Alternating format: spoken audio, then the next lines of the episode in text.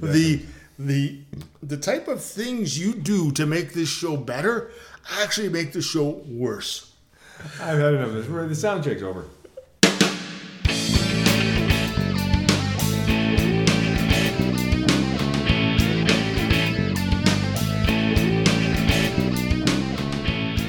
Hello and welcome to another episode of Sounds from the 70s with Gary and Rob, sometimes known as the male Ellen DeGeneres. Male Ellen DeGeneres. Okay. I don't know what that was. Uh, coming to you for a little while longer in a shack, someone's shack out in the woods somewhere, creepy and foreboding. Uh, now, we haven't seen our new place to record the show yet, but I have heard that it's not a shack in the woods out in the middle of nowhere, which to me makes it a winner. as far as I'm concerned. I mean, uh, because we, it's not even our shack. No, I measure a house. We were just told by uh, mountaineers, uh, they're not really mountaineers, I guess you'd call them mountain men, mountain men. that it would be good to do the show between 7 and 9 in the evening while uh, they're out hunting. And uh, not them, but whoever owns the shack is out hunting. And never let them catch you in the shack or you will not be seen again. Yeah, because they process uh, all the, the deer there and uh, there's Process the deer. I've ne- they don't talk like that. They don't go, we're going to process the deer. I'm using code talk so they don't understand what I'm talking about. Because they're probably listening. Yeah, they love our show. Um, probably the last time they listened to music was in the 70s, so maybe they do. Uh, we will be moving out to our new uh, digs. Is that what people say, digs or uh, uh, crib? I don't know. I never moved. Oh no, I did move last year. And I was Trying to figure out what the kids say. Do they call it a crib? Do they call it digs? Do they call it a pad? No. I can say no to all three of those. Oh, really? But I have none I can say yes to. How about um, uh, domicile? Domicile. Some of them, the weird ones. Okay, forget it. We'll be moving out there because we can't find a, a appropriate name which will, will be hip with the young people. We'll be moving out there in three or four weeks, and there shouldn't, shouldn't I say to Rob, be any disruptions. I don't know why I said it to Rob. Oh, because it's my job to make sure there's no disruptions. There's no disruptions in us producing our shows uh, because the move should go smooth as molasses on a gravel road on a hot summer day. See, I was, I see I was poetic there, wasn't I? You were, and then we also got just a little bit of stuff to move, so should be easy. and also we got a little bit of just a little bit of stuff to it. Um, so you kind of took my poeticism away because you just said we had a little bit of stuff. Uh, okay, this week uh, I'm going to skip ahead. I don't know if I want to do that. It's- You know, when you write something for a script and it, and at two o'clock in the morning it seems really funny, and then uh, Really appropriate and. and then the like the next day or the day after you read it and you go, oh, it doesn't sound that funny anymore. What was I thinking? Yeah, it was more of like what am I thinking type of thing. So I don't know if I'm gonna. But then we have a, a time gap. You know, had a right after gap? the show, or you get home and you'll read it, and you'll, oh, now I remember. Damn, I should have used that. Yes, I will get that later on. uh, on the show today, we will be reviewing another album released by a solo Beatle 50 years ago in 1973. And this week we will be looking at John Lennon's album Mind Games.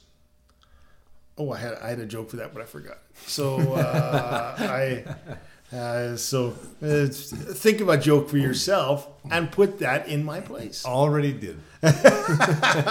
Released in November of 1973. I'm going to speak like that from now on, I think. Oh, Yeah, and I'll say 2048 and stuff like that. I'll do the Senator Bob, and I'm like, uh, Yeah, he's using. I That's don't know what the fuck that means. Uh, I don't know. So I got time to waste. Oh, I didn't get a letter this week. This is not part of our uh, email, but I did get a letter this week complaining about um, Me? the lack. Yeah. what do you think it would be about? I never get. You know, it's funny. I never get letters like anybody ever says. They, they just it's just like, oh, that guy who does the show, and another guy that aggravates me. that other guy, he's got to Yeah. go. Why do you keep him around? And it's never. It's like, oh yeah, that, that- that- there's nothing really to talk about with that Gary guy, but that that that jughead that he's got. And I, I actually saw the word jughead in this letter. So it's like I'm Archie and you are Jughead. I'm dragging you down. Yeah. You're trying to date Veronica. I'm preventing it. Oh, you see, that's that's the thing that drives the show down. is is it seems like an appropriate comment for what I'm talking about, but It he, he seems to have some sort of mental problem, and It's I'm nonsensical and it's aggravating. oh, it is. Drives you nuts. It's like I'm doing this show for the benefit of the people, and all I get back from the people is why do you have this guy here? What is his problem? Why don't you get him help, serious help, and soon? I'm thinking you're doing the show solo, but really you're doing the show with a bag tied around your hip. That's uh, that is a, a lot of what I have to deal with, and but you know what? I I'm hanging in there. I I'm I'm doing the best I can. You know, under- you understand. Rob. I'm doing the best I can with with the uh, the the negative forces that I have to deal with. the best that you can is the best you can do. Well, yeah. I mean, how many scripts have you written since we started? I'm curious. Well, uh, since that gypsy cursed me, uh, I haven't come up with anything. By the way, there was no gypsy, there was no curse. No, if there was a gypsy, I'd, I'd be buying some babies. Uh, if you're trying to think, it's zero. Zero. If you're thinking it's one, no, that's too, it's too many. you know, I got to write a script for next week. I And then, and then I if you did get write a it. script, I, I, I wouldn't want it. So it's it's, it's a catch twenty two situation. Hello, listeners. Welcome to. Okay, don't don't make everybody uh, uh, go to the. Uh, yeah, we lost everybody. The It's either sounds stuff. from the 70s or sounds of the 70s. One of the two. You don't know after I, all these years what the title of the show. is? See, that's what I have to do. For the first year, I didn't. That was two or three years ago, I Listen, if all of you have by this time of learning the title of the show we're doing. tuned in to the gardening show, I don't blame you. Uh, we're going to get, you know what we're going to do? We're going to get off this subject because I had more to say, but I think Rob proved my point without me saying any more words. I think I reek of professionalism. I, I try, people. I try so hard. and I come against this uh, this wall of of uh, ignorance almost. It's frustrating. Oh, it is. it is. Oh, they knew. If only they knew. Uh, now today, Rob. no, I'm not going to say oh. Robert. See, the, you're starting to interrupt too much. You're starting to interrupt too much, and uh, it's going to stomp on my lines, and it's going to stomp on my jokes. So you just got to be a lot more like, yes, sir. Oh, that's a good point, sir. You, that's fantastic. I think I can accommodate you there. You make William B. William look like some sort of genius. nice one. Uh, we will be looking today at the always hateful relationship between Pink Floyd members. Uh, specifically, uh, well, almost really all about Roger Waters and David Gilmour because they don't like each other much, and that's uh, that's putting it lightly. And uh, you know what's interesting is that I first uh, read about this um, way before, not way before, uh, a little bit before they broke up, which they didn't break up. That's a whole story altogether. But like in the mid eight, in the early '80s, I remember in high school, and uh, a friend of mine had the the Pompeii video Oh yeah, and yeah, he lent it to me, and which is which is a great great video. And uh, he was telling me, you know, they don't like each other, and and then you see them in the cafeteria scene. This is like when they are recording Dark Side of the Moon, and they're all eating, and and yet you could feel the tension because they all had to sit together, one by one, side by side, and it's like. Uh, I mean, you could feel the tension. If you see the movie, you know what I'm talking about. And um, uh, David Gilmour always said that the band worked very well up until I think Animals. And and the big thing was, of course, while they were in Pink Floyd, is that Roger wanted uh, Roger Waters uh, wanted uh, more control of the band as as he really wanted, I guess, from hearing what the other members say, to be more of a uh, Roger Waters and Pink Floyd than anything else. And so the the combination of writing songs that were occasionally written with by David Gilmour and Richard Wright were, were no longer a uh, scene, as they say. They wouldn't allow it. He wouldn't Roger wouldn't. He would no. He, he would bring and, and there is a point that he would bring in the concept and then they would they would accommodate them and there wasn't a lot of room because he would bring in oh I got a concept for this dark side of the moon and then uh, there's not a lot of room. Although you know Richard Wright wrote the Great Gig in the Sky, which is one of my favorite Pink Floyd songs. Uh, beautiful song. And uh, but then it, it became more and more. This is my vision, and the vision became darker. The vision became more political, and David Gilmour, especially, does not like politics. He doesn't want his politics in music, or politics in general in music. And Roger Waters basically wanted almost everything to be about politics and stuff. So Animals was really the album where it was uh, uh, Roger Waters and kind of like everybody else. Almost everything is is his songs. I think I think except for two, two Rob, and uh, and poor Rich, uh, uh, Richard Wright, who I always think was, was my favorite member of the band. Was my favorite member of the band. Uh, I always thought that he brought the sound of Pink Floyd more than anybody. The sound of Pink Floyd was Rick Wright, and uh, but he hit one of those periods around animals where he just couldn't come up with stuff. You know, it must be very hard to be in a band that has to come up with keyboard parts all the time, and you, you're making albums all the time, and and you're just like, I can't right now, and it's like, well, it's too bad. You know, Roger Waters is, has seems to me, since I don't like him, seems to be an incredibly difficult person to work with. And if you come in and say I got nothing, it's like, well, come on, get your shit together, man. So you know, there's conflicts in that, and then after that, I remember uh, they all worked on solo projects because it was a way of of expressing themselves because they were no longer the individual members were no longer to express themselves in Pink Floyd because it was now becoming all Roger Waters. And 1978, after Animals, was the time of uh, Richard Wright's solo album and uh, David Gilmour. David Gilmour, blah blah blah. And then The Wall came out, which again was was totally Roger Waters' idea. It was a brilliant idea. I will give the man the- his due when it is uh, appropriate, and uh, it's a brilliant idea. But I'm telling you, that sound doesn't doesn't come from Roger Waters alone. The incredible guitar playing, uh, uh, Rick Wright's keyboards, even though um, he got fired. They all played. He got really fired, well but then he got rehired for the album. But this time as a session musician, and I thought his keyboards were, uh, as usual, the sound of Pink Floyd, which is why they broke up. At the end, was uh, they couldn't the other guys except for Roger. He wasn't in the band anymore, but they said we can't we can't have Pink Floyd without uh, Rick Wright uh, when he died of cancer. So um, the wall was pretty much a dictatorship, and then the final cut was really the final cut.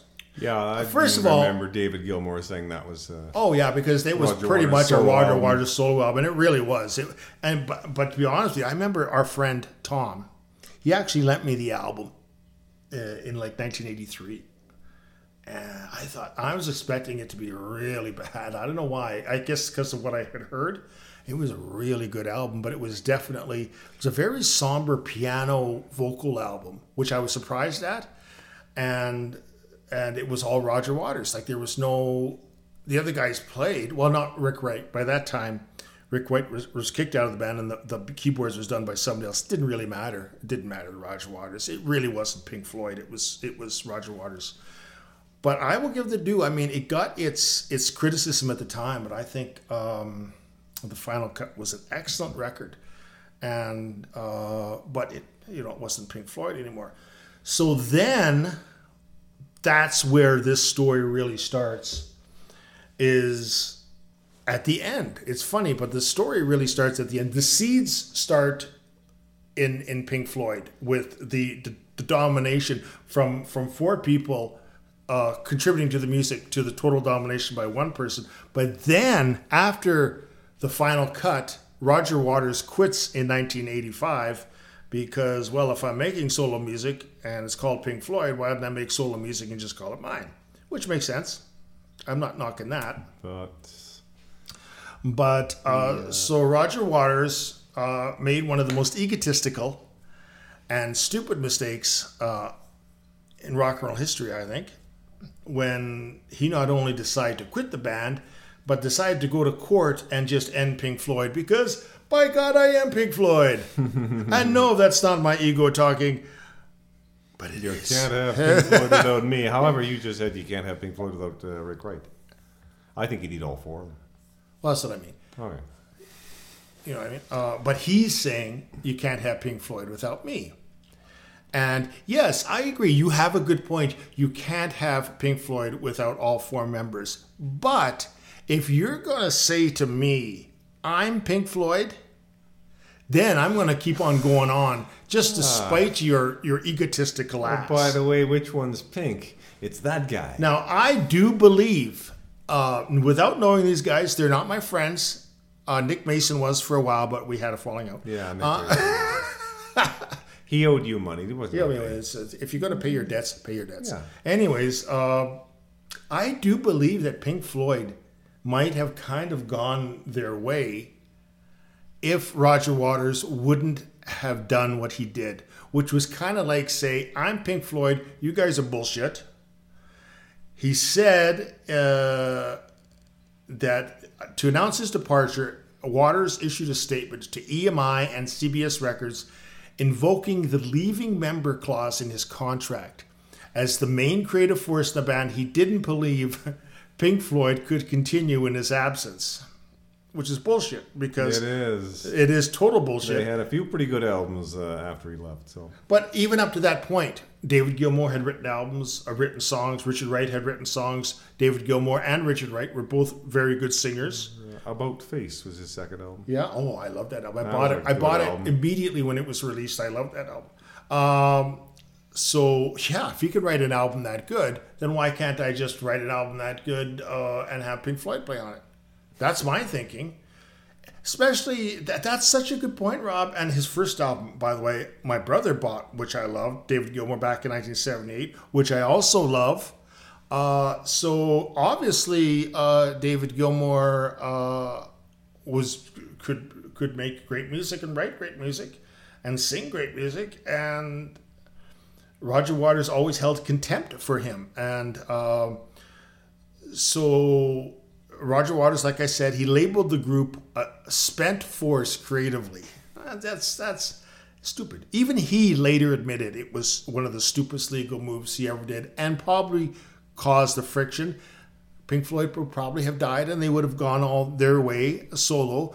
But when you when you like poke the bear, Yeah, sometimes sometimes the bear is going to say, "I'm not gonna. I normally wouldn't eat you, but since you poked me, I'm gonna fucking eat you." Yeah, we kind of had no plans on continuing to be Pink Floyd till you behaved like a dick. Exactly. Um, so he resigned, and, and and he lost the he he.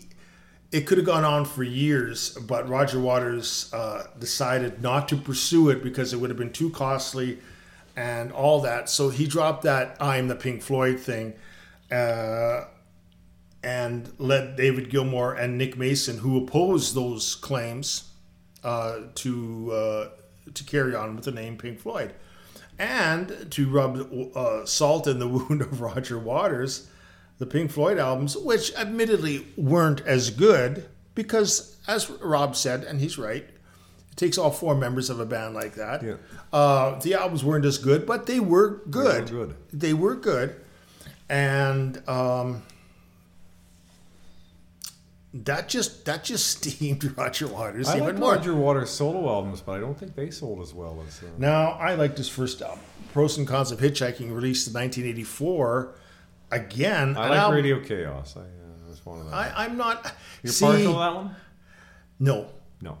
I have to admit that other, uh, and I remember, let's go back. We have to talk about this with, with, we, we can't talk about this without mentioning our late friend Tom because he was a, uh, not only a big Pink Floyd fan, but he was kind of a Roger Waters fan. But he wasn't a guy that got hung up on, um, what would you say, like the demagoguery of it. He liked the music, but he didn't. He didn't go for the personalities. You know what I mean, Rob? Like, Yeah, uh, like if, if Roger Waters was a prick, then he was a prick. Or if, Yeah, or the if David personalities, Gilmour was like uh, that, turn him he off. was he just liked the music. In other words, like he didn't go for, for all that personality shit.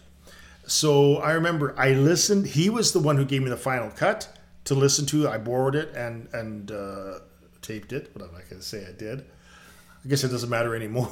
Arr, matey, you're a pirate. and uh, he gave me the pros and cons of hitchhiking, which I really liked. I like the I liked the song. I remember when I heard it on the radio at the time. I thought a very smart album. Then it, his stuff all got political, and and then it just lost me. And and I remember even Tom, like Tom, if you if you divert and you do something he doesn't like, like I said, he doesn't say, "Oh, I like that guy," so I'm I'm sticking with him. No, Tom was definitely if if you make something I don't like, then, then screw you. I'll, I'll, listen to something else. And Tom was like, I remember Amused to Death, and he said it was like one of the most boring, or terrible albums I've ever heard. And uh, what's all this preaching? What's all this? I remember he said, "What's all this I I I shit?" and uh, he uh, he Tom was very straightforward, let's say, and uh, but he always gave me a good barometer of Roger Waters because he kind of bought every of his every one of his albums because he always wanted to hear how they sounded. I don't think he bought one too much after, After- Amused to Death. I think he was like, yeah, "You kind of pissed me off, and I'm not gonna I'm not gonna buy your music anymore. You're you're getting too far uh, political for me." And um, so, uh, in, in what you're saying, Rob, I'm actually not. I'm not a fan of Roger Waters as a person. I'll admit that while we're doing this.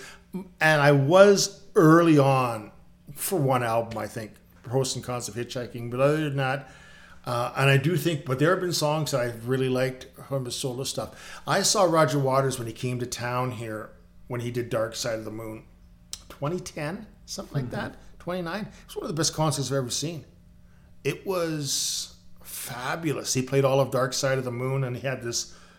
If you've ever seen it, many people around the world have seen it. It was uh, uh, an amazing event. He played Pink Floyd songs, and then, you know, then he played Dark Side of the Moon to end the show, or something like that, or before. I don't know, but it was, it was one of the best shows I've ever seen, and uh, I don't know.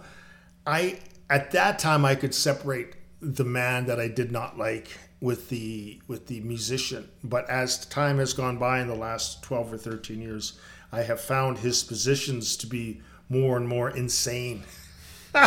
or irrational. And the thing about Roger Waters, and I'm getting off this topic, which I, I, I I'm going to get back on it. But what I find about Roger Waters every time I hear him speak is that this is what I do, so this is what you should do. And I detest that. That is exactly politics. That's exactly politics. Politics is, by my definition, which is the only definition that matters to me, the art or science of controlling other people. This is what you should do. Yes. Uh, this is what you should do. My point of view is the right point of view. I've heard that many times. And to to say anything otherwise is just stupidity. Well, as Rob says, that's also political talk, and that's it doesn't. It's not very rock and roll talk. Uh, Rock and roll talk is like you either like my music or you don't or whatever. But his is always like. Uh, that's uh, my way or or the highway. And now I got a feeling of what it was like to be in Pink Floyd. I know it's much worse now, I would think, but it had to be some of uh, or a lot of that also in Pink Floyd, where this is my idea. Uh, he seems to be kind of a bully, to be honest with you. And I've always liked David Gilmour. Every time I hear David Gilmour speak, he's like one of those calm Englishman, you know, like, oh, well, you know, trying to get the album done. And he seems to be, but he's also very, um, like, you know, if you push me too much, um, I may, I act like a gentleman, but I can push back. And I like that. I, I'm a big David Gilmour fan, both as a musician, a singer, a guitarist, of course, one of the best guitarists of yeah. all time. Just just the only guy who could just blow you away with one note. Um, but I like his personality. I like that he stands up to bullies. Anybody that can stand up to a bully is okay with me. And I like that he's the one guy that says, "No, you're not gonna, you're not gonna roll over me. Fuck you." Um, so they did do their one comeback, which I'm still surprised they did. They played the Live Eight concert. Live Eight, not Live Aid. if anybody remembers that, Bob Geldof in 2005 uh, had a uh, benefit concert in eight cities around the world, and Pink Floyd played in London on the same day, I should say, and uh, played on London. And I, incredibly enough, Bob Geldof got got David Gilmour and and Rick Wright, and, and Rick Wright has just as much uh, distaste for Roger Waters as David Gilmour does. All right, I'll play the gig if it's for charity, but not if I have to talk to Roger. exactly and uh you, you know and it was it was they were they were magic it was like they had never i guess they had one um rehearsal really quick rehearsal and they came on and they were just like whew man that's pink floyd those four guys together unfortunately that's the last time they got together uh uh, Rick Wright died in I can't remember 2009, 2010. That was very sad. I remember that day, and I said, "Well, Pink Floyd's over because Pink Floyd is Rick Wright as far as his sound is concerned," and, and it was. Even Dave, David Gilmour said right after that. I have to admit, Roger Waters put up a beautiful thing about Rick Wright, even though he never got along with Rick Wright, being the fucking hypocrite that he is. He put up something really nice on his website for him. Um, but they did this great gig at Live Eight, and uh, and then there was one other time, and I don't know what year this was. I, I, I really don't know, but Before, after? it was the Wall tour. It was when it was when um, Roger Waters, after he did the Dark Side of the Moon tour, he then toured for the Wall. I don't know what year it was 2012, 2013. Rob, was it? Yeah. Okay. and uh, uh, David Gilmour and Nick Mason came on at the end uh, with the last song, Outside the Wall, and just played a little bit of uh, accordion and something like that. And for the last song, very nice that they did that. That was really the last kind of Time amicable amicable uh, association between them, which is about ten years ago or so. Uh, then it's been uh, just hateful remarks back and forth. And to be honest with you, I think the hateful remarks start by Roger Waters instigating it and saying these little things in interviews, and Nick Mason and and and David Gilmour just having to responded? respond.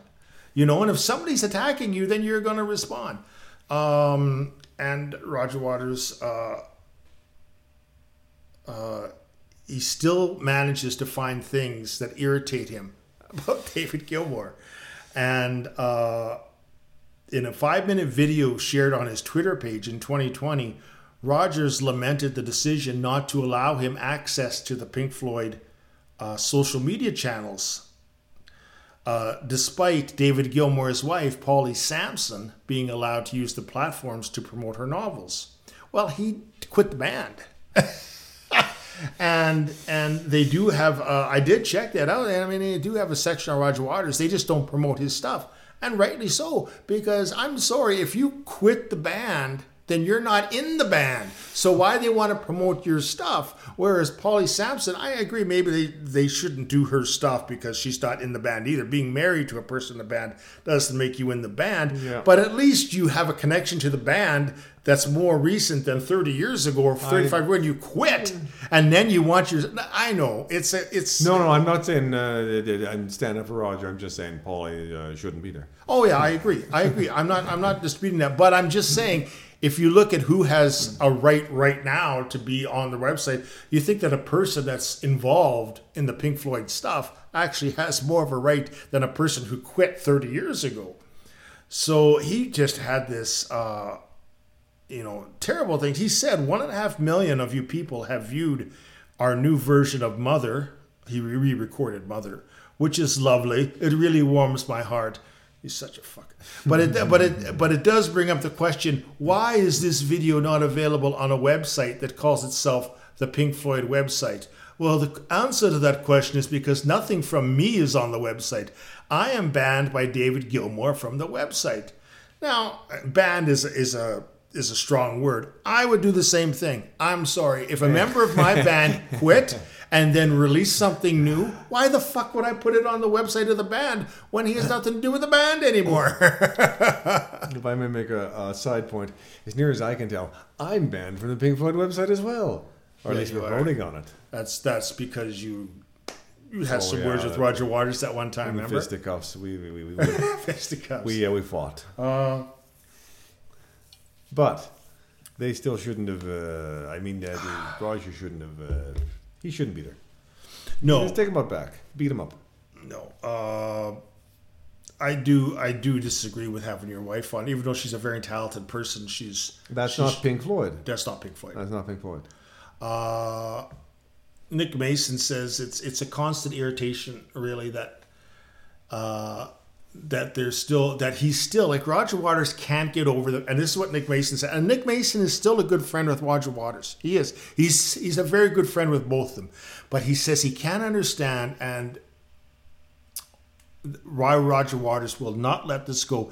He will never let the fact go that they were able to carry on with him so successfully. I mean, they played our city on the Pulse tour. They got like 60,000 people there, and there was no Roger Waters there. Yeah, wasn't that the one where they did two concerts? Or? Yeah, they even did two concerts and they were sold out here. And that's, uh, I think they even took some of the footage from here. I can't remember, it doesn't matter. But, uh, he says it's just a constant irritation to him to have Pink Floyd come out with records and have them do so well. And Roger Waters just hates it. It's like it's like he has to comment on it because it just bugs him because he wanted to be Pink Floyd and his their records sell better than his and it really is a sad indictment. Uh, and he says it's so uh, not uh, sorry, Nick Mason said it's really disappointing that these rather elderly gentlemen are still at loggerheads. And all these Pink Floyd fans want them to get back together, not not necessarily in band, but just to be friends. I'm sorry, sometimes it's not possible. Sometimes a person, and I know it, I know, I know from I know from firsthand knowledge uh. that it's sometimes not possible to be in a room with somebody without it getting contentious because people change and they move on, and they're not the same as when you're kids and life happens and and we all change in one way or another. We still retain our core identity but we all change and sometimes as you can see with Roger Waters how he's become so outspoken from the 1970s till now he's become so much more outspoken so much more with his crazy theories that you want them to be friends just because you want them to be friends it ain't gonna happen. And I know Rob knows from my own example you... that if I don't I, I don't get along with a certain person who used to be in our band, and I don't think I can't see in my lifetime unless things change ever that ah. changing. Uh, unfortunately, he's uh, crossed the crazy line. So uh... once you cross that crazy line, why do anybody want to associate with that person? I don't. No, and after all the years, that you also realize no change is going to happen. Right. And, and you're just two different uh, people now. you know, you always think you're when you're kids, you're going to always be in the same band. You're always going to think yeah. the same way, but it doesn't happen. And I understand the other point of view of changing and on on on the other person's part and on my part, but I've basically stayed the same as far as my musical intentions are concerned uh, but I've also, uh, I don't know, you just evolve as a person. And uh, sometimes also music goes to people's heads and they think they're bigger than they are. That sometimes happens when you become a musician for a long time. And uh, that's why it's hard to be in the same room with them, is because they keep on talking about the same conflicts. And it's like, I can't do this. I understand. And I would I would say they're better off without each other. I really do. Now there is there's this thing about I'm not going to get into it. The political thing about uh, Roger Waters talking about Israel being like this terrible nation and blah blah blah. Not going to talk about that. and and then uh, but that leads up. Oh, I got to talk about this though. The animals thing. this is this is what really got me going on this and wanting to do this segment. And I know we're going to be late again. You, gotta finish. I know we got to finish. You can't leave us in suspense. So they, as Pink Floyd, are still with the catalog that they did. There's still the three of them left. So when the company says we want to re-release like stuff, they all have to agree with it and look over stuff. The three members. Ah, yeah. So Animals, which came out last year, was supposed to come out like long time before, but each member has to agree on it because it's still Pink Floyd pre 1983, right? Um, so David Gilmour vetoed the release of the album unless the liner notes that Roger Waters didn't write, but he got somebody to write, were removed because it, it, it made him seem like he didn't do nothing on the record and Roger Waters was everything on it. So, uh, uh, ro- How do you this is so this is so ugly. It, it's really unbelievable. Uh, but I can understand it. I can when you actually are in that situation. I understand it. So uh, uh, Roger Waters said there is a small part of an ongoing campaign by David Gilmour and his wife uh, to claim more credit for Dave on the work he did in Pink Floyd between 1967 and 1985 that is, that, that is not his due. Yes, he was, he's so condescending, a jolly good guitarist and singer, but he has for the last 35 years told a lot of whopping porky pies, as they say in England. That means lies. That means lies about who did what in Pink Floyd when I was still in charge. See, when there's an egotist right there, and now when I was When I still was in charge. still running things in that Right. haphazard organization. Uh, now, before these inflammatory statements about the animals uh, liner notes, uh, David Gilmour said to Rolling Stone, talking about the release, saying, A very lovely Animals remix has been done, but someone has tried to force, and I believe this, has tried to force some liner notes on it that I haven't approved of. And someone, Roger Waters, is digging his heels and not allowing it to be released until he gets those liner notes published, saying, Look how much I did. Look how much I did. Look how great I am. Uh, quite obviously referencing Roger Waters. Gilmour went on saying, It's just getting a bit shirty, as they say it in England. Uh, you know how it is, poor boy. and then, when asked flatly about a reunion, Gilmour said, Very unlikely, I'm afraid. Uh, which, of course, that uh, Yeah, of course, takes really blackmail. So, what Roger Waters did, being the prick that he is, is that he said, okay, we won't have the liner notes, but you know what, world? I'm putting them up on my website and you can see them, which is a it is completely legal, but to me is a real dirty thing to do because when a band doesn't sign off together on it, then it kind of becomes a dead issue. But then to say, okay, we won't release it here, but I'll release it here is Well, it's an unspoken code, I guess, is what we're saying. it was a great work. It had to be released. okay. no, the liner notes. I mean, That's what I mean. The Yeah, liner the notes liner notes, yeah. Roger Waters, uh, a great work of Roger Waters. Therefore, they had to be released. They couldn't be uh, kept in the can. that's kind of what he was saying. if you want the truth, then you have to go to my website and read the liner notes. The truth, according to him, I don't know what exactly the truth is, but I kind of believe more the non-crazy guy than the crazy guy. Kind of end this, it hasn't got any better. By the way, if you haven't noticed, the, the Animals uh, reissue has been released last year without the liner notes and, and everything. So, uh, and I guess uh, I don't go to Roger Waters' website and probably never will, but the Animals uh, liner notes are probably on there if you want to see them. I wouldn't read them. Uh, and then there's the stuff he said about uh, Roger Waters said about Palestine and Israel and blah blah blah. I'm just going to tell you what, uh, and I just love this because this is like uh, the response by David's wife, David Gilmour's wife, Polly Samson. uh, decided she'd had enough. And she said in a statement, sadly, Roger Waters, you are an anti Semitic, which he is. I'm sorry. If you want to sue me, go right ahead. You are an anti Semitic to your rotten core, she said.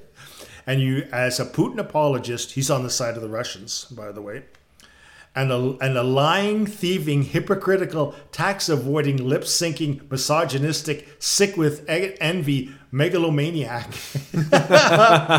Enough of your nonsense. Polly, how do you how do you, how do you really feel? and you know what? So David Gilmour added every word demonstrably true. and I think that's great. I think that's calling a bully a bully. And I think that's saying, you know what? Enough of your crazy political uh, conspiracy theories.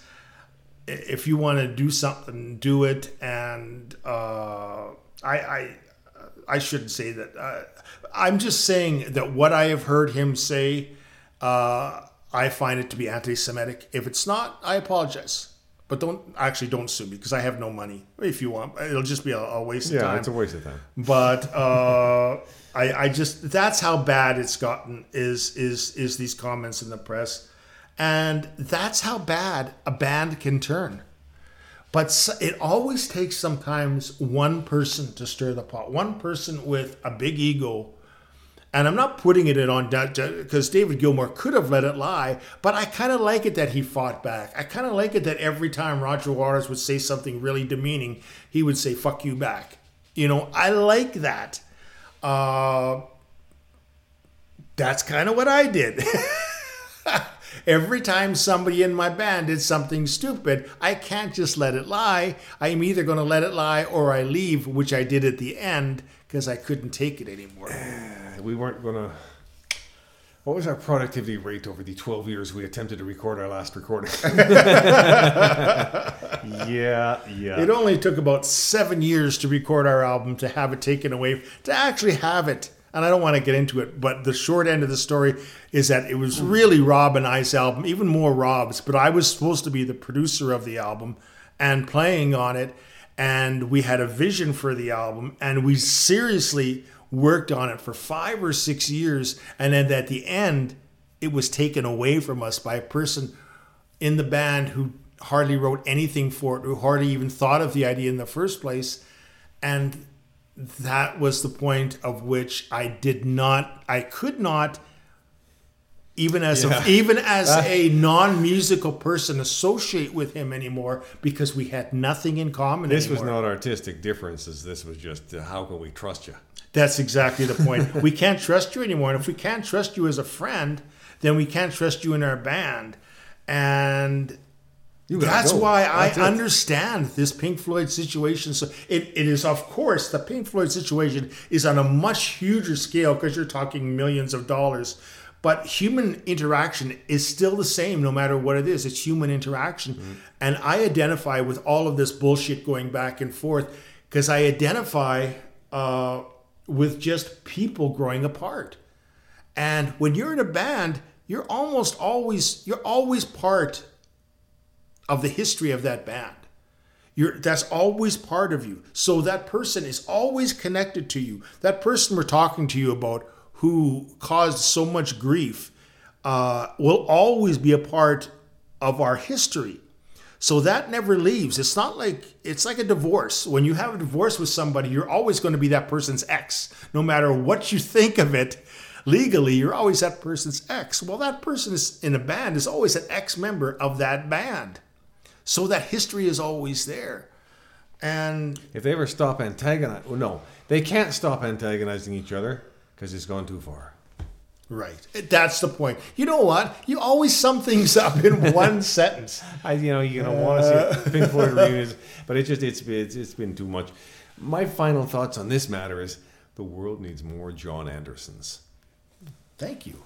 Uh, I wish I could be more like Jon Anderson, and I mean that. Yeah, life's too short life is too short. Uh, if I if I had the attitude that that Jon Anderson has, do the, do the, positive things that you love and ignore all that stuff. That, I, uh, he's an amazing he is an amazing person he really is i I'm, I'm not joking i wish i could be more like him i am like him in a way but not as good as that he he he radiates positivity. he does I have positivity, but I keep it to myself. so uh, we're running late again but uh, we are reviewing today uh, john lennon's 1973 album mind games. I think i said when it was released uh, i said i think in november. It was actually released in late october late october in the us 1973 and for some strange reason two weeks later in november in england they did that a lot back then. I don't know why. It's a long time, especially when you're a UK artist. Uh, I find out a lot, and and and I didn't know this too much uh, until I started this program, but I have found out that a lot of the uh, release dates between North America and the UK are always sometimes it's a whole month or a month and a half before okay. and it's usually the UK it's usually the UK being left behind for like a month or mostly it's like sometimes it's two weeks but sometimes it's a whole month and I'm surprised I, I didn't know that I didn't know that at all because of course That's weird because nowadays uh, the, you have a, a release. It's a big, or you know, you used to have a release and it was a big thing, and you wanted it released everywhere. So I think since the 80s started I think they all get released on the same day I don't know exactly what year, but back then in the 70s, wow, I, I'm surprised that you know you'd have to wait a couple weeks to hear an album in the in the UK uh, than you would in North America. That's that's really strange. It almost makes you. A lot of people didn't do it then, but you could have, uh, if you really wanted to hear it, you could have uh, spent a little bit more money and ordered a pre-ordered uh, an import copy. they'd airmail it to you. An air- It'd have to oh, I know it it, was. yeah. It was different back It's then. coming over on the Concorde. very expensive It- and it only by the time you got it you were six weeks behind because it took about eight weeks back then for stuff to get there so i can understand like why you didn't do it um let me get on my page here but this is actually uh, what i'm going to do if rob thinks it's okay I think it's groovy. rob is supposed to re- start the review this do album this but rob could you review the next two albums and let me start this one Yeah, sure. is that okay? Uh, Rob will get the other two Yeah, Beatles. the- your review will not change my review, so go. I know, I know. I just, I just want for for, I just wanted to start this one for some reason. I, I just because I'm going into some stuff, and I thought it'd be better if I started. And uh, I always want to just leave you to start with George and Ringo. Oh yeah, yeah, yeah. You get the important Beatles. We're just kidding, people, except the Ringo part. Uh, uh, this uh, this album was uh, well, this was a difficult album because this was a difficult period uh, for John Lennon.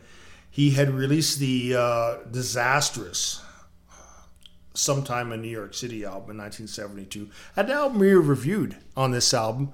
Uh, a lot, uh, the, we reviewed sometime in New York City uh, Last year. last year, and uh, gave a scathing review. And I said I rated it the worst Beatle album of the 70s, solo Beatle album of the 70s. Yeah, that was the one I said I was not going to listen to again. I to say very likely, but no, I don't think I'm going to listen to it again. You can't get a more damning critique than that. I can't see myself ever listening to this album again. It was just, it made me feel bad. So, yeah, it, it, That's it, the only it was, one. It was a stinkeroo. It was, it was, It was and I bought this. I bought that album, and it was like, wow. I is this John Lennon? Is this a joke? Who's playing a joke on me? I mean, the music was still good, but uh, I mean, the playing on that, but then the right, yeah, but the, the, the words just they they angry enough that they scared me away. they, they, they made me angry. And, this, not, and not in a way that I was I was that he wanted it. It was angry that why are you making this album? Why are you wasting two records? not just one record, Yeah, but you're wasting vinyl. um, so he made that, and then that went over like terribly. And then uh, he's uh, having troubles with Yoko, and she's really as he, he he wrote this album in a week. He didn't write for a whole year which was a good move after some time in New York City, not to write for a whole year. Uh, stinker. So uh, he didn't write for a whole year, and then he wrote this album in like a week, which is kind of amazing. It's kind of shows you how a much of a okay. brilliant person John Lennon is. He wrote the album in a week, that makes a bit and he kind of went away and wrote the album. And then, just as it was about to begin, he had they, he had broken up. Yoko had actually actually what's interesting. Yoko recorded her album. Is that uh, they released the album on the same day? She released her solo album. He released Mind Games, uh, both on October 29th in America, anyways. And um, then they went their separate ways for, as we know, the, the so called Lost Weekend. And then they got back together in 1975. But uh, this was uh, this was an album that, as he started, he was on his own, and uh, yeah, and he had May Pang there, who became that's a whole other story. I'm not talking about that. We're talking about the music. It's just it's just a whole big soap opera going on that really doesn't do uh, too much. It doesn't really add anything to the sessions. Anyways, he's trying to make an album uh, to combat the kind of uh, negative uh, ugliness he created with some time in New York City. As you kind of find when you listen to this album, it's it's not as upfront and in your in your head like a headache as uh, sometime in New York City is.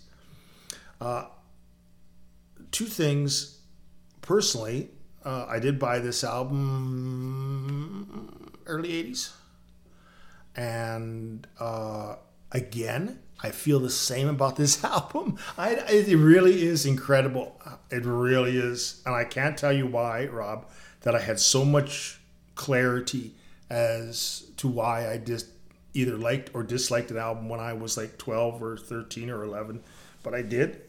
And then when I listened to it later on, 10, 20, 30 years later, my, my viewpoints actually stand up. And this is from like a 12 year old. Fuck, unbelievable. but, you know, listening to this album after having listened to it for quite a while, I still agree with what I thought about when I was 13. Uh, I feel like I do with every Beatles release, almost, except for Paul McCartney's releases is being really fucking gypped because when I every time they re-release like a Beatles album, except a Paul McCartney solo album, they they give the cheap thing, and, and there was not a lot of. Uh, first of all, it's a terrible cover. I think it's a terrible cover. It looks terrible. It it doesn't convey anything about the music to my to my estimation, and it actually even makes me kind of dislike the album from the start, just because that's how much I always say uh, uh, how important an album cover is. Uh, but then the only thing that they added, which is okay when it first was released, was on both sides of the sleeve, was the lyrics. So when I bought it in the early '80s, it was on, of course, its its second reissue or reissue. third reissue, and they had, of course, there was it was bare bones to begin with, and then they had the same um, what do you call it uh, lyric sleeve but then no lyrics. And it's like and it was called a budget release. And it's like how much of a budget do you have that all you took away was the lyrics on each side? How much does it cost to do that? To print I mean, they're already running it through the thing which puts the picture on it. Aren't the words part of the picture? Yes. So I'm always it's see. Not, I didn't know about that stuff back then. It's not going through a printing press for crying. I know. Out loud. It just it just really aggravates me because I, I think it's like what's why is it good to have it on a, on a first issue, but then all the other ones it's not good enough. like what does that mean? I don't know. I don't know what that means. It's it's like having a releasing a motion picture and then saying you know what because it's a, because it's going on TV, we're going to like take like 20 minutes out of it. just because. Um, I've seen. no reason. It's uh, not because of any swears or anything, but we're just going to take 20 minutes out of it so just because we just feel like it. And that's why I just get mad at that at that seems like inconsequential point. But uh, and I wish I would have. I don't know if I would have done anything at the time. There was nothing you could do. You protest. You could. I would look for first issues back then if I knew, but I'd actually never knew that until a long time after that there was difference between the first issue and and all the others. Anyways, I really like that with I don't know. I don't think that was a Beatles decision. I think that's a record company bullshit EMI thing. Oh yeah. Let's leave it. Yeah, Okay? that's EMI. That's I've got a few bad things to say about EMI. So does the Sex Pistols. Yeah, he did that EMI thing last week. Nobody liked it. Um, kind of an okay band playing on this album. Uh, Michael Brecker on saxophone. People may have heard. Oh, of course, the Jim Keltner who plays on everything on drums. One of the best drummers in the world. One of the best studio drummers in the world. Uh, but kind of, uh, and the same people that played on uh, Yoko Ono's album released on the same day called uh, "Feeling the Space." Uh, we will be re- re- reviewing, uh, hopefully this year or early next year, Yoko Ono album, but we have to get fairly intoxicated to do it. We'll save that for the 200th show. I'll be drinking then. and uh, yeah, an okay band, but nothing out of the extraordinary. Not like the people that uh, you know the other solo Beatles were getting. Um, anyways, let's review the album. I uh, I I didn't think much of this album when I first heard it. I thought it was uh, tepid uh, MOR. Uh, I uh, I don't think I I love Mind Games the song. I think I like I think there's technically 12 songs, although the Utopia national anthem is Yeah. actually silent. Yeah. But if we're going to call this song because it's on there, let's call it a song. So there's 12 songs on there. I actually only think four are really good. And one of them is Mind Games, which I, I think is this. Now, John Lennon produced this album by himself for the first time. No Phil Spector on it, no crazy Phil Spector. Uh, but he goes for the Phil Spector sound He does. and I don't like it. Uh, I'm not a big fan of the production. I think the more upfront that that John Lennon is sometimes, the better. Like uh, Paul McCartney's Red Rose Speedway, which I thought was excellently produced, putting Paul up front and having varied production things. Uh, I don't like to compare albums, but I'm just saying, you know, like this, and this sounds the same all the way through, uh, which I think is also a detriment to this album is that it, it, it just kind of doesn't vary at all. It has that same production of that wall of sound that I don't uh, that just just for these types of songs, uh, I, I I don't think they serve them well. I don't think this. I think more of a Plastic Ono band album is the way I like to hear John Lennon. Um, um, yeah, there's only like uh, I would tell you, Mind Games is a, a great song. Every time it comes on the radio, I just I just flip over it. Uh, he writes a couple of extremely lame rockers. Uh, tight as or tight ass, depending on I how you wrote, want to uh, say it. Don't like that kind of language. that was not one I liked. A. Nah, nah, You know what? That was uncalled for. That's Um, and uh, and one of the worst songs he's ever written, "Meat City," at the end of the album, are just uh, are just tepid rockers. My comment there was lyrics just silly. Yeah, they are just silly, and uh, the mu- it just seems like lazy, and uh, they just seem like rockers because he needed rockers, and uh, very as- disappointing. I the whole thing permeates MOR to me. The whole thing is so un John Lennon like. It's just so middle of the road. Oh fuck. Uh, um, I did like, like I said, I liked Mind Games. I liked Bring On the Lucie. Free the that one checked people off. now. I thought that was. I thought that there was extremely interesting parts through the whole song. Uh, again, uh, he's starting to wear thin with his people get together and we're going to change the world stuff. You can feel Is that, it's the wrong time. people? Are you talking about only people? No, I'm talking about free the people. Okay. Now. Do it, do it, do it, do it, do it now. um, I find that his message is getting tired. And uh, and of course, I find that his messages to Yoko, there's two types of songs on this record, basically. There's four of them, at least I know I can identify with uh, as being four are about Yoko. Yeah, I think I think I think most of the it seems that there's either the social critical song, like a song like "Only People" and "Free to People" and uh, uh, even "Meat City," which is a piece of shit. But uh, and then there are the songs about apologizing to Yoko uh, as they have separated, which sound like MOR bullshit. Um, except for uh, oh, Intuition is such a terrible song. Intuition sounds like something um, Jack Jones would sing. You know the Love Boat. Intuition. We'll be making another. Just horrendous, and I don't mean horrendous, but I mean horrendous for for John Lennon. It just seems like so beneath his ability. I like the lyrics. I didn't like the melody. Uh, lyrics were one of the few, uh, the, the ones that I could actually kind of uh, uh, associate with something. Yeah, well, I agree with that. I, it wasn't the lyrics that bugged me. It was the that awful. it was the it was the production. It was the it was the it was the the instruments that are being played. Uh, the the women background singers who were really loud sometimes. So you're drowning out the power of John. Very friendly. It's trying to be very friendly compared to sometime in New York City. This is really a, a salve over the the the the, the damage he caused sometime in New York City. But there's no energy to Yeah. it. There's no emotion to it. It just sounds like words when he sing when he sings Sen, which is I'm sorry. It doesn't sound all that uh, desperate like he did on Plastic Ono Band, where he sounded like he was living or dying by those words. This is so MOR. Like this is like uh, I well he sings out the blue very nicely, but intuition just sounds like bullshit. It just sounds like a song to attract viewers into his album or listeners into his album, and nothing more than that. Only people I thought was crap too. Uh, uh, just as far as the music was concerned, and as far as the production. One of the standouts, one of the th- four songs was "I Know," which I thought was actually an excellent song. I know the only criticism I had of that one was a, a mixing thing. The opening verse is almost unintelligible Yeah, due to the. Uh, but th- then you get into the song and uh, the mixing improves. I agree.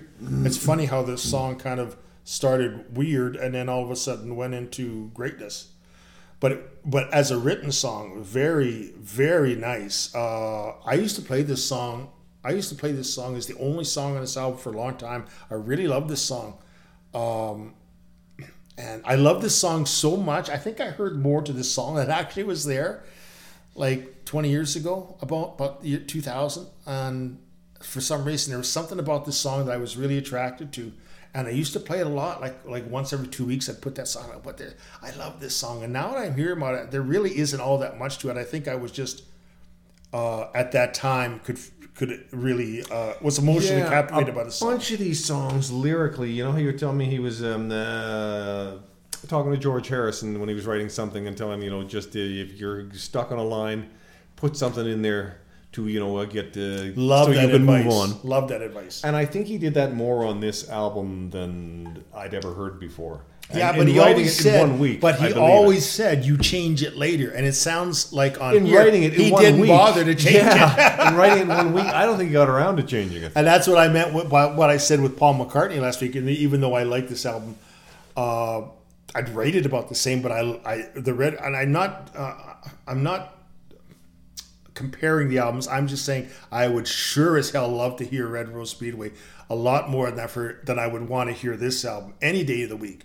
And I felt that for 50, 40 years. So it's not like this is coming as a new shock. I've always felt, and this is again, this did not help John Lennon. Uh, this MOR type of uh, listless, non-energy type of album uh, put him in the back of the pack. Uh, Ringo, two months later, one month later, would release his smash album Ringo, which made him actually the most popular Beatle with all his hit singles. And then he released the Ringo album, which I said when we reviewed it was one of the for for what it tried to do was a complete and total success. Five star record, I, I rated it, and uh, he just hit the mark 100%. George Harrison, of course, everything up to, you know, started with 1973. We'll talk about that next week.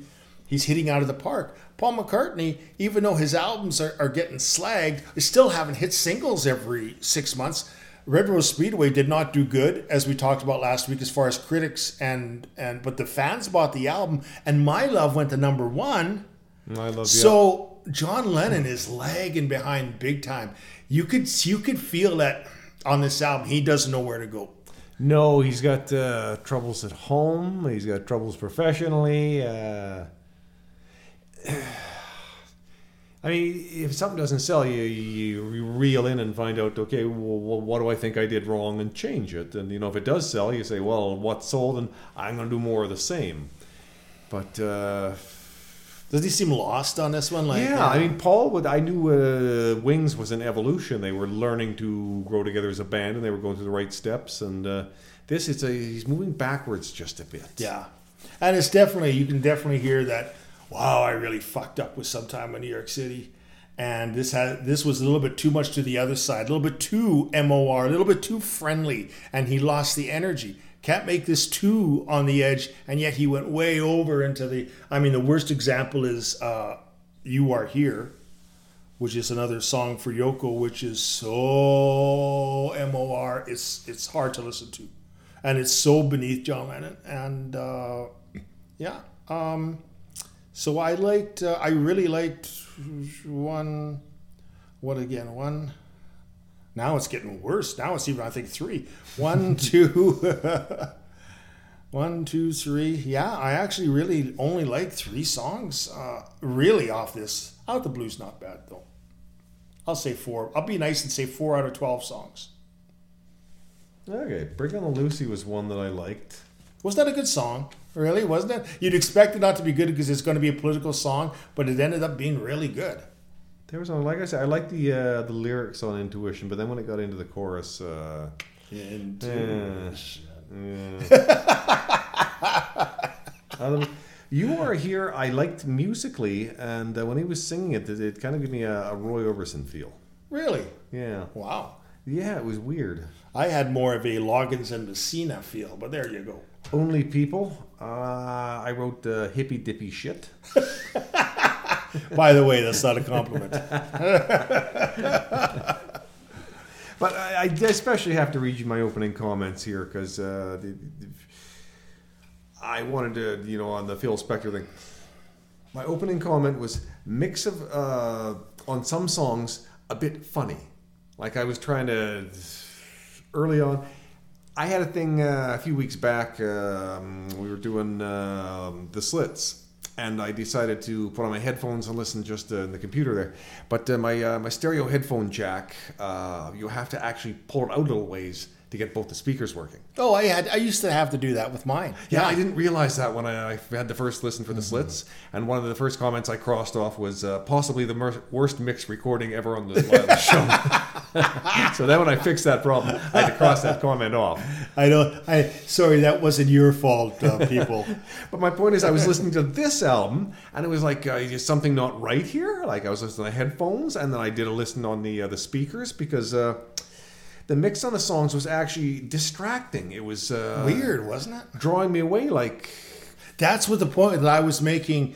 I think yeah. with either Out the Blue or I Know, where I was going, man, I really, I think it was I Know because I was going, man, I used to really like this song like a lot, like I was saying. And now I was listening and said, why is the girl singer so up front? Yes, the balance of the voices, the layering of the voices. Uh, on some songs, it was good, mm-hmm. and then on uh, at least half the other songs, there was one or the entire song, one place or the entire song where uh, it was not good, and I I kept thinking it was a problem with me as a listener because this is John Lennon and he's got uh, professional help. But the layering of the voices and the the background instruments, I thought that's Phil Spector. Did Phil Spector go too far? And then uh, I read up a bit and realized it's not Phil Spector. It's John trying to be Phil trying Spector. to be Phil Spector. Uh-huh. So yeah, he didn't do as good a Phil Spector as Phil Spector does. That's why Phil Spector uh, was, as far as producing, was a genius. And John Lennon was not known for his genius in producing. There was a thing. Uh, Phil Spector, uh, he can hear. He has a thing that he can hear that yes. Uh, the other humans don't have and you can tell that it's he's so off the mark on some of these. It's it's it's hard to like I said. Uh, some of the times the strings come in, and you go, "Why are they so loud?" Like yeah. he's just totally. He says, "I think he just doesn't know what to do. I think he's confused." Like you said, he's confused in his personal life. I think he brought it into the studio. He didn't want to make another sometime in New York City, but then what do I want to make? I don't know. I think it was just a lot of question marks. and that Yeah. kind, can kind of affect how you uh, arrange the songs. And I think he left a lot of the actual John Lennon off of the table and put in a lot of the production on the table, and that's why it sounds like uh, an MOR album where anybody could have, you know, any lounge singer could have sang these songs. I'm not saying writing the songs, obviously, but I mean, it just sounds like he's singing them and, and he's not putting too much emotion into it because he sounds so confused. Yeah, there's not the clear, focused. There's not the heart that uh, you know. There's not the heart, there's not the energy in this album at all. And uh, luckily, he would get out of this slump. But I tell you, after releasing this album and then sometime in New York City, it didn't look good for John Lennon for a bit. I tell you. And then he's got nobody. And then he's in Los Angeles drinking all the time because he doesn't have Yoko. Not a good time, but not an excuse to to make a, a an average to good album. And he needed to make something better than just a good album. Unfortunately, at this time, because lucky, of the yeah. absolute abysmal. Uh, sometime in New York City, he needed something much stronger than this. He was lucky he had a hit song on this one. He is. You know what? By the way, his only hit song, obviously, if you listen to the album, you understand why. But he was lucky he had such a powerful song on here, or this could have been another sometime in New York City disaster where nothing got played. Yeah, and you can't really have. I mean, he could, but how retrievable is it after that? Uh huh. So he was lucky. Not lucky. I mean, Mind Games is a great song and a great production. It seemed like totally focused in on that one song. Great.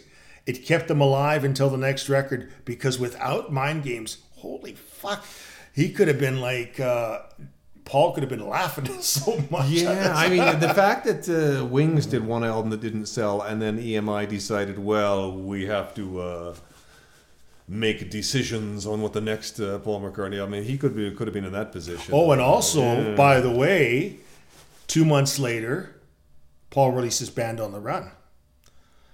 Boy, is he looking desperate after that. I mean, I mean, the end of 1973 with Ringo releasing Ringo and uh, the Ringo album, and Paul then putting all the pieces together and releasing Band on the Run. It scared. It must have scared John Lennon to thinking, "I got to get really serious." I now." better not do any more of these uh, overly politicized or one week in the recording studio albums. Yes, you're right. You're right. You're you're absolutely right. This was really his last his last I political statement. I think Yeah. those two albums, the Ringo and the the Wings album, might have. Uh,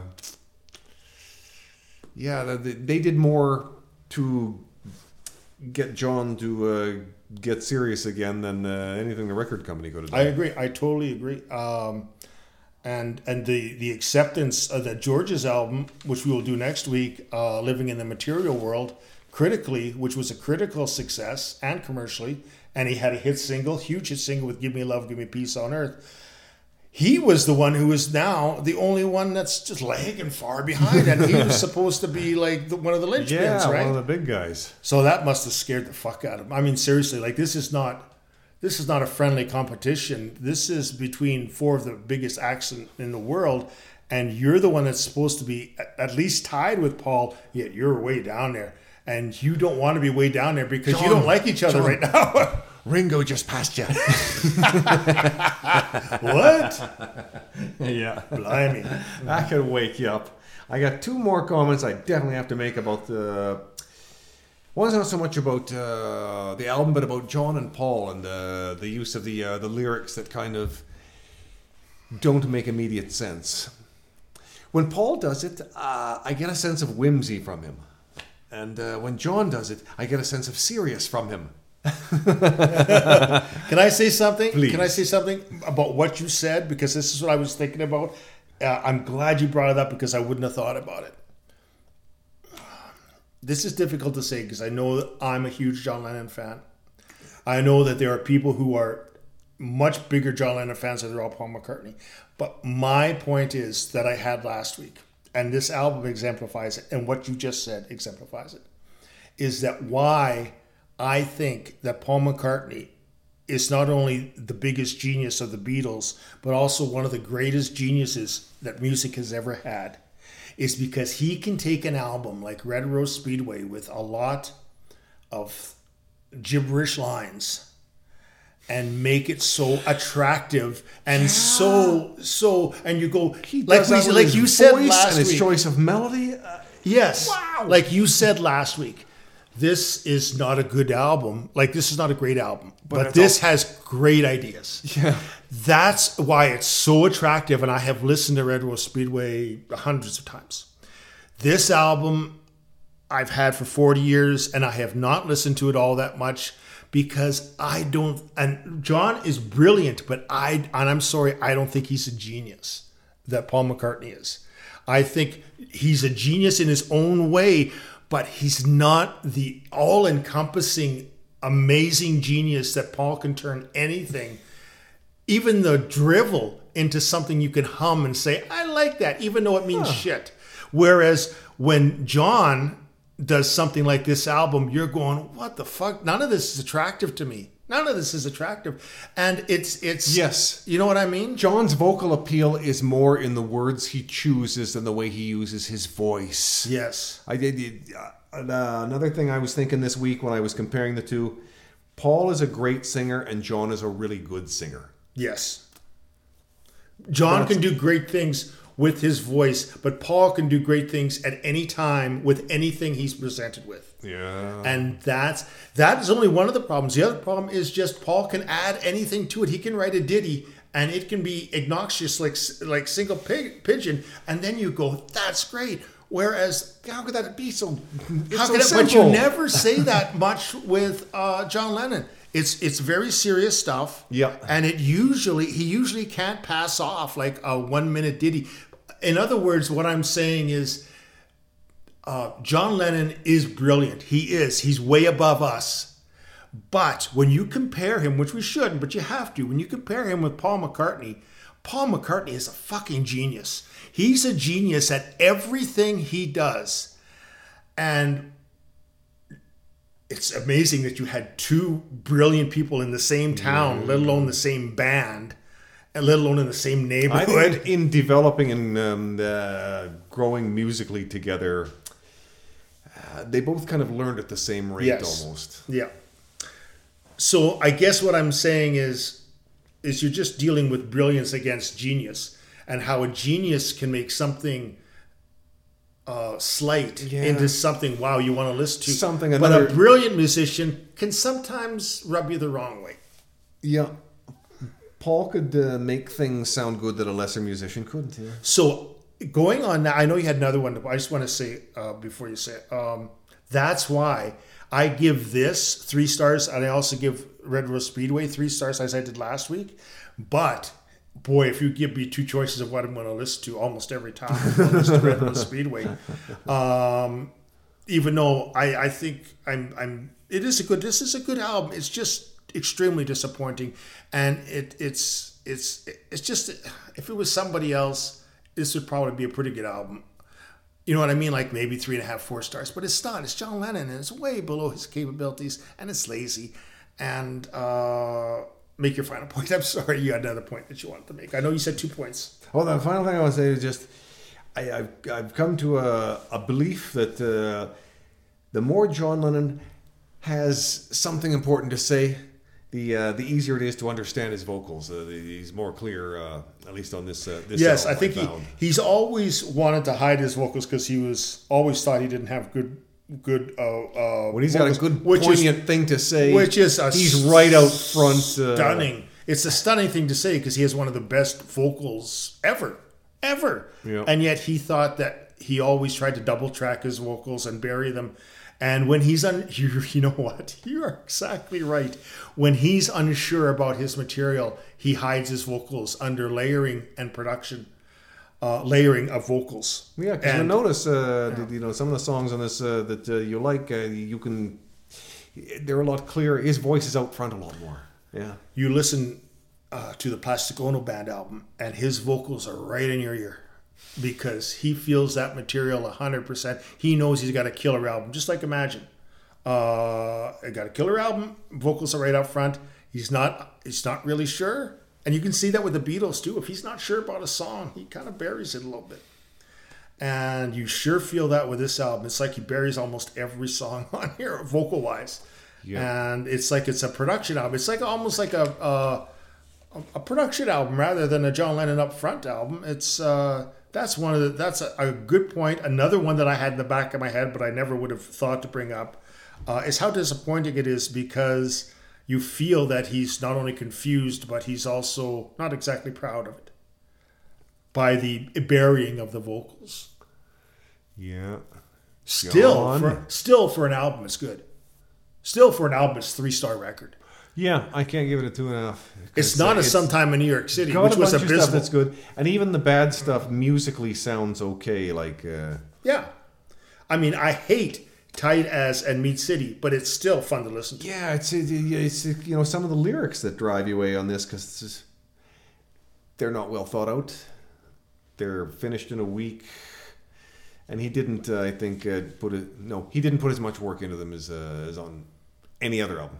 If you want to hear, you're almost. Ne- I'm not going to say never, but you're almost never going to hear a totally abysmal uh, John Lennon album, except for some time in New York City when it was seemed still to this day hard to believe that he could make an album so unbelievably terrible. He went uh, too far in one direction.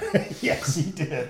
you know, any of that in moderation would have been fine. Yep, exactly. If he would have divided that in half and everything, it it it, it might have worked. Uh, unfortunately, it worked uh, in the opposite direction in the absolutely horrendous department. And I'm not kidding. I, I people think may think I'm joking, but it was. It's when Rob says, Give it a listen. I'm not going to listen to that album again. You know that it's a bad album. Yeah, I think we agreed. We might even, uh, you know, for luck, pull out the Ringo album. Again.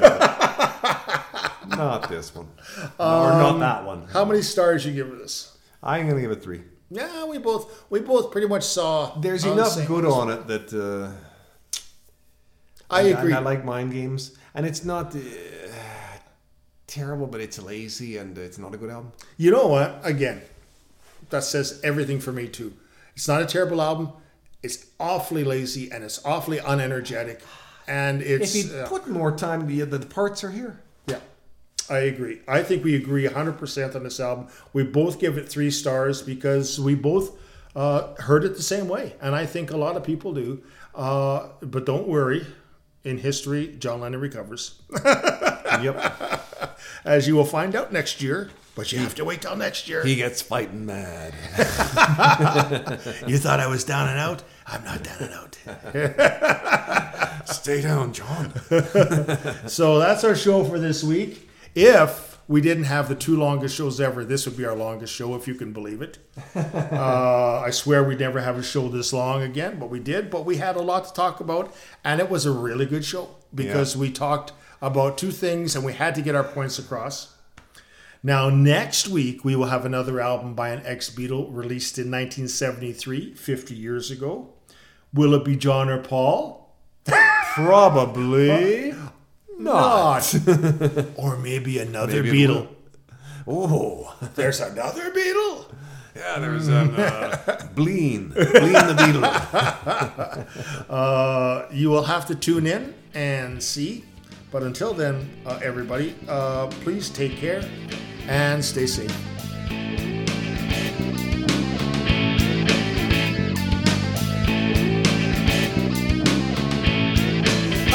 I just write her off. Butt puncher. He hates crime, but he hates women even more.